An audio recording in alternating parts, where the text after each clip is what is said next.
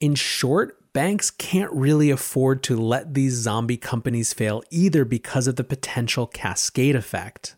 It's not hard to see how, with so much of this bad debt on their books, a number of defaults all at the same time could trigger that sort of cascade, where all of a sudden banks don't have the reserves to cover those losses and certainly can't keep loaning out money to good companies all of a sudden, then, zombie companies aren't just draining resources by disallowing them to flow where they would be more economically productive, but they're actually cutting off the opportunities for those other companies that exist as well. Welcome back to The Breakdown with me, NLW. It's a daily podcast on macro, Bitcoin, and the big picture power shifts remaking our world. The Breakdown is sponsored by Crypto.com, Bitstamp, and Nexo.io and produced and distributed by Coindesk. What's going on, guys? It is Tuesday, September 15th, and today we are talking about zombie companies and the threat they pose to real growth, the real economy, and the potential for them to be at the center of a new financial crisis. First, however, let's do the brief.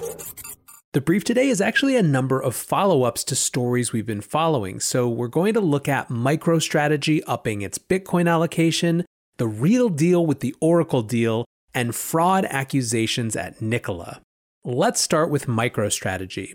CEO Michael Saylor tweeted this morning on September 14, 2020 MicroStrategy completed its acquisition of 16,796 additional bitcoins at an aggregate purchase price of 175 million. To date, we have purchased a total of 38,250 bitcoins at an aggregate purchase price of 425 million inclusive of fees and expenses. So, what does this mean? To me, the only way that I think you can read this is as an extra doubling down on this strategy of moving cash reserves into Bitcoin. To me, this suggests that the initial market feedback to their original plan has been positive. When they initially made this announcement, they were only intending to buy $250 million worth of Bitcoin, not the 425 million that they've ended up with. And as much as I'd like to think that it's just because us and the Bitcoin crowd liked it, they wouldn't have done this. They wouldn't have allocated an additional 175 million unless the actual traditional financial markets liked it as well. Vijay Boyapati made a really interesting point and said that as Bitcoin's price continues to rise, MicroStrategy essentially becomes like a Bitcoin ETF, the majority of its market cap coming from its BTC holdings. Investor Arjun Balaji simply said, MicroStrategy? More like macro strategy, am I right? Next up on the brief, what is this Oracle deal really? You guys know that I've been following the TikTok US saga pretty closely. I think that there are significant geopolitical implications of this. I think it says a lot about the state of the US China trade war, and potentially, according to some, the US China new Cold War. I think that it could set precedent for future deals. And as the show went in depth on yesterday, it seems like after months of thinking that it was going to be Microsoft that got this deal done, it ended up going to Oracle. Some of the reactions, as we profiled on yesterday's show, basically argued that these were such weird deals that it's not necessarily a good thing for Oracle and it's not necessarily a bad thing for Microsoft that they missed out. That was sort of the day one narrative. The day two narrative is digging a lot deeper on what the actual deal was and whether it smells kind of fishy. We still don't have a lot of information, but what it appears is that Microsoft wanted to do the deal fully, right? They wanted to actually acquire the algorithm behind TikTok. They wanted to move everything over, completely separate the company from ByteDance, its parent. In so doing, they would actually address the national security concerns theoretically at the heart of this whole hullabaloo. Mike Masnick and Techdirt, however, have put together all the info we have, and it doesn't really seem like Oracle is actually buying TikTok. Instead, they're simply going to be hosting TikTok on their cloud platform. This cloud platform is, of course, behind major competitors like Microsoft and Amazon. And the important thing is that this deal, if it is in fact just this hosting deal, would do effectively nothing to actually address the concerns. Alex Stamos, the former security head at Facebook, tweeted A deal where Oracle takes over hosting without source code and significant operational changes would not address any of the legitimate concerns about TikTok. And the White House accepting such a deal would demonstrate that this exercise was pure grift. The pure grift that Stamos and many, many others are accusing the Trump administration of is that Larry Ellison and Oracle have been huge supporters of the administration. Without getting into politics, it would be very disappointing to me to see this, as Stamos puts it, legitimate set of concerns about TikTok and the national security apparatus be reduced to yet another blustery backroom deal making session. The precedent for future administrations, which I've expressed concern with before, would be even worse than we'd seen. Instead of instilling trust in an administration to actually address legitimate national security issues that intersect with business, we would instead have a precedent where those national security issues were just used as cloud cover to make a nice deal for someone who is pleasant to that administration. Whoever you like in office, whatever party you're affiliated with, that doesn't serve anyone in the long run. Last up on the brief today, let's look at fraud accusations with Nikola.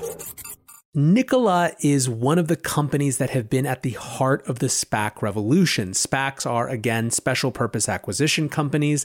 They are an alternative to IPO, where basically a blank check company IPOs with the mandate to then go out and acquire a company, effectively taking them public through the acquisition, through the merger.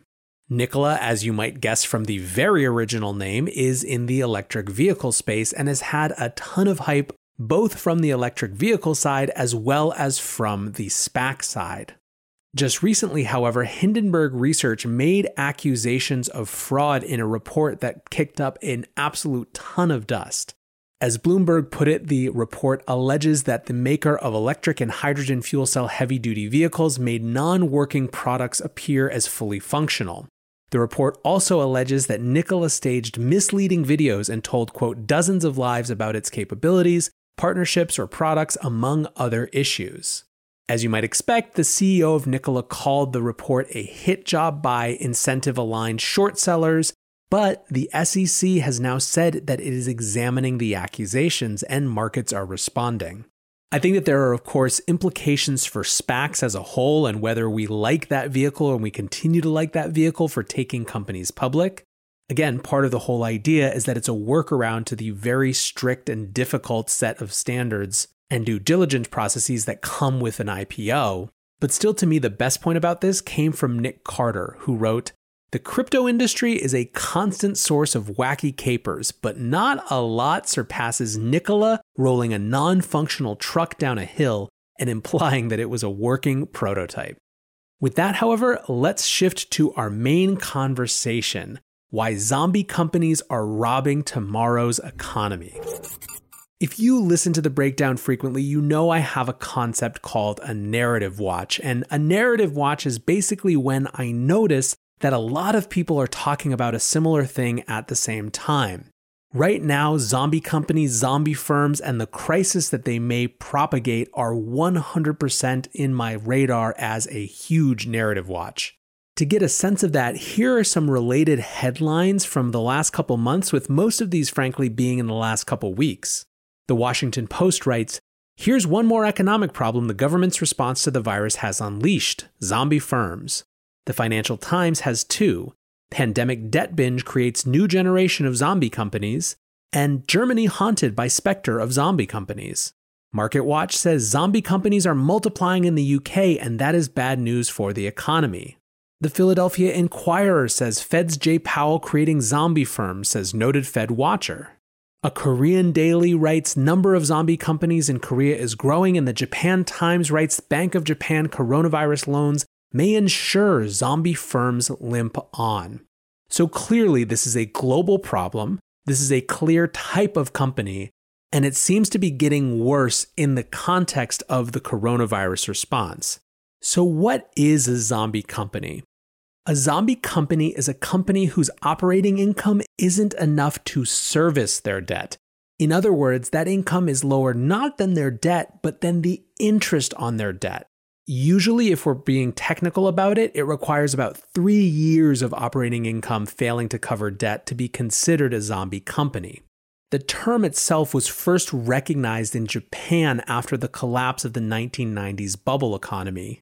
But to give you an example that's a little bit closer to home, let's look at Oasis Petroleum, a shale mining company. In 2019, operating income was 154 million, but interest on debt for Oasis was 176 million.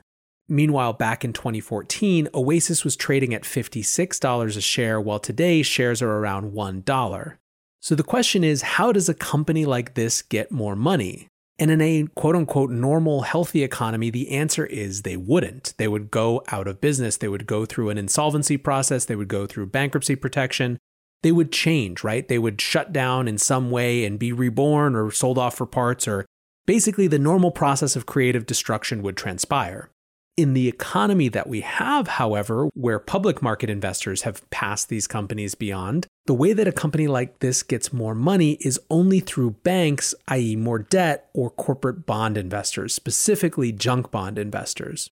The reason that that money is available is the fact that interest rates have been capped ultra, ultra low, making money effectively free. What's going on, guys? I'm excited to share that one of this month's breakdown sponsors is Crypto.com. Crypto.com offers one of the most cost efficient ways to purchase crypto out there, as they've just waived the 3.5% credit card fee for all crypto purchases. What's more, with Crypto.com's MCO Visa card, you can get up to 10% back on things like food and grocery shopping. When you buy gift cards with the Crypto.com app, you can get up to 20% back. Download the Crypto.com app today and enjoy these offers until the end of September. Bitstamp is the original global cryptocurrency exchange. Since 2011, Bitstamp has been the preferred exchange for serious traders and investors, trusted by over 4 million customers, including top financial institutions. Bitstamp is built on professional grade trading technology. Their platform is powered by a NASDAQ matching engine, and their APIs are recognized as the best in the industry, Download the Bitstamp app from the App Store or Google Play, or visit bitstamp.net slash pro to learn more and start trading today. That's bitstamp.net slash pro. In this crisis, many investors aim to keep and grow their digital assets. Others seek to maximize the yield on their cash. Nexo allows you to achieve exactly these two goals. The company offers instant crypto credit lines against all major cryptocurrencies, with interest rates starting from only 5.9% APR. Nexo also lets you earn up to 10% annually on your fiat and digital assets. What's more, interest is paid out daily, and you can add or withdraw funds at any time. Get started at nexo.io. Now, to get a sense of how big a phenomenon this is, let's look at some stats. First, let's look at some debt stats, and then we'll look at zombie companies specifically. Non financial business debt grew 19% in quarter one, which was the biggest percentage jump in 40 years. In that same quarter, businesses took on 3 trillion in new debt, which was 10 times the previous 3 months. In the first half of August, there were 56 billion in junk bonds and leveraged loans, which was 50% higher than prior records for the same period in 2012 and 2016, and more than double the amount for the entire August of last year. In the 1980s, less than 3% of publicly listed companies in the US were zombies, but according to Deutsche Bank Securities, one in five publicly traded companies today is a zombie. According to the Russell 3000 at the end of last year, 13% were zombies, up from 8% in 2008, and now that's past 15% at a minimum. In the UK, one in five firms is estimated to be a zombie, and people are terrified that this is coming to Germany as well. Around 550,000 German companies, one in six, risk becoming a zombie firm. So, this is clearly a worldwide problem. It is clearly rooted in this incredibly low interest rate world, this artificially low interest rate world that has been created on the backs of these crises. But what is the actual problem in practice? These companies, these zombies, are a huge drag on the economy. These are companies that don't grow because they literally can't. All they can do is service their debt. That means they don't reinvest, they don't hire new people, they don't add value other than continuing to exist and giving some people jobs. In fact, it's not overzealous to call these companies leeches. They sap capital that could go to more productive uses. They sap time and talent that would go to more productive uses.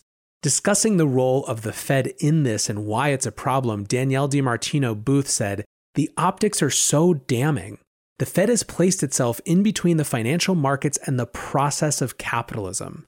In a capitalist framework, there's Chapter 11 filings and corporate reorganizations. Now, the Fed steps in and forces the market to continue funding these companies.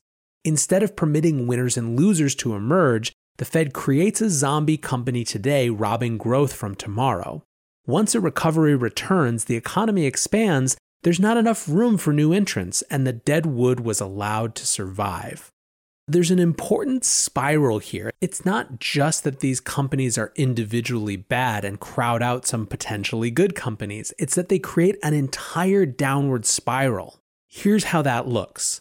Weak growth leads to lower interest rates, right? That's how monetary policy responds to weak growth is they try to make the capital flow more easily. But lower interest rates also have the net impact of expanding the number of zombies. In other words, when interest rates are really low, it's not just good companies that can get capital, but bad companies as well. More zombies means an overall weaker economy and less growth. And then all of a sudden, we're back to the start of this weak growth cycle all over again. Let's look at a few numbers that reinforce this idea that more zombies lead to a weaker economy and less growth. From a UK think tank that just put out a report on this, they estimate that it could reduce business investment by 42 billion pounds a year. The quote from the report was Slower employment growth could mean over 400,000 fewer jobs created in a recovery that takes over twice as long, and lower productivity leading to at least 41 billion pounds of lost growth over 5 years. Now let's go over to Japan from that article I was mentioning earlier from the Japan Times. The term zombie company was coined during the nation's so called lost decade in the 1990s, when banks' continued support for unprofitable businesses crowded out investment in healthier firms. The legacy of that lives on, with the nation's labor productivity ranked 21st among the members of the OECD, according to the Japan Productivity Center. If this spiral sounds bad, there are two other things that happen, two other areas of very negative self fulfilling prophecy. One is that the more zombies there are, the harder it is for politicians to actually let them die. Going back to the article I mentioned before about Germany's looming zombie company crisis, basically, Germany created an insolvency moratorium at the beginning of the coronavirus crisis that effectively had it so that companies that otherwise would file for bankruptcy wouldn't in this time. They wrote, however, about how difficult this is as it relates to governance. Quote, the logic of extending the insolvency moratorium is clear. 2021 is an election year, and neither of the government parties want to see a wave of bankruptcies sweeping over the countries just as voters go to the polls, pushing up unemployment and sapping economic growth. I might put this a little bit differently. Politicians are only as long term as their next election, and these business cycles can take more than one election cycle to play out meaning that politicians always have an incentive to not let bad companies die if the initial impact is going to be things that don't look pleasant in the headlines, i.e., bankruptcy numbers, i.e., jobless numbers, etc. However, as difficult and self reinforcing as the political dimension of zombie companies are, an even bigger issue has to do with the potential for cascading banking crisis. In short, banks can't really afford to let these zombie companies fail either because of the potential cascade effect. It's not hard to see how, with so much of this bad debt on their books, a number of defaults all at the same time could trigger that sort of cascade, where all of a sudden banks don't have the reserves to cover those losses and certainly can't keep loaning out money to good companies all of a sudden, then, zombie companies aren't just draining resources by disallowing them to flow where they would be more economically productive, but they're actually cutting off the opportunities for those other companies that exist as well.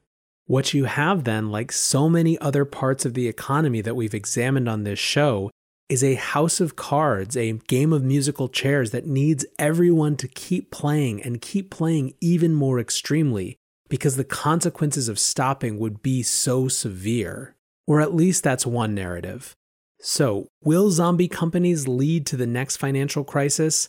I'm not sure, but I know it's an important phenomenon and something we have to keep paying attention to because the implications, both short term and long term, are not good. Anyways, guys, thank you for listening. I appreciate you spending some time here. And until tomorrow, guys, be safe and take care of each other. Peace.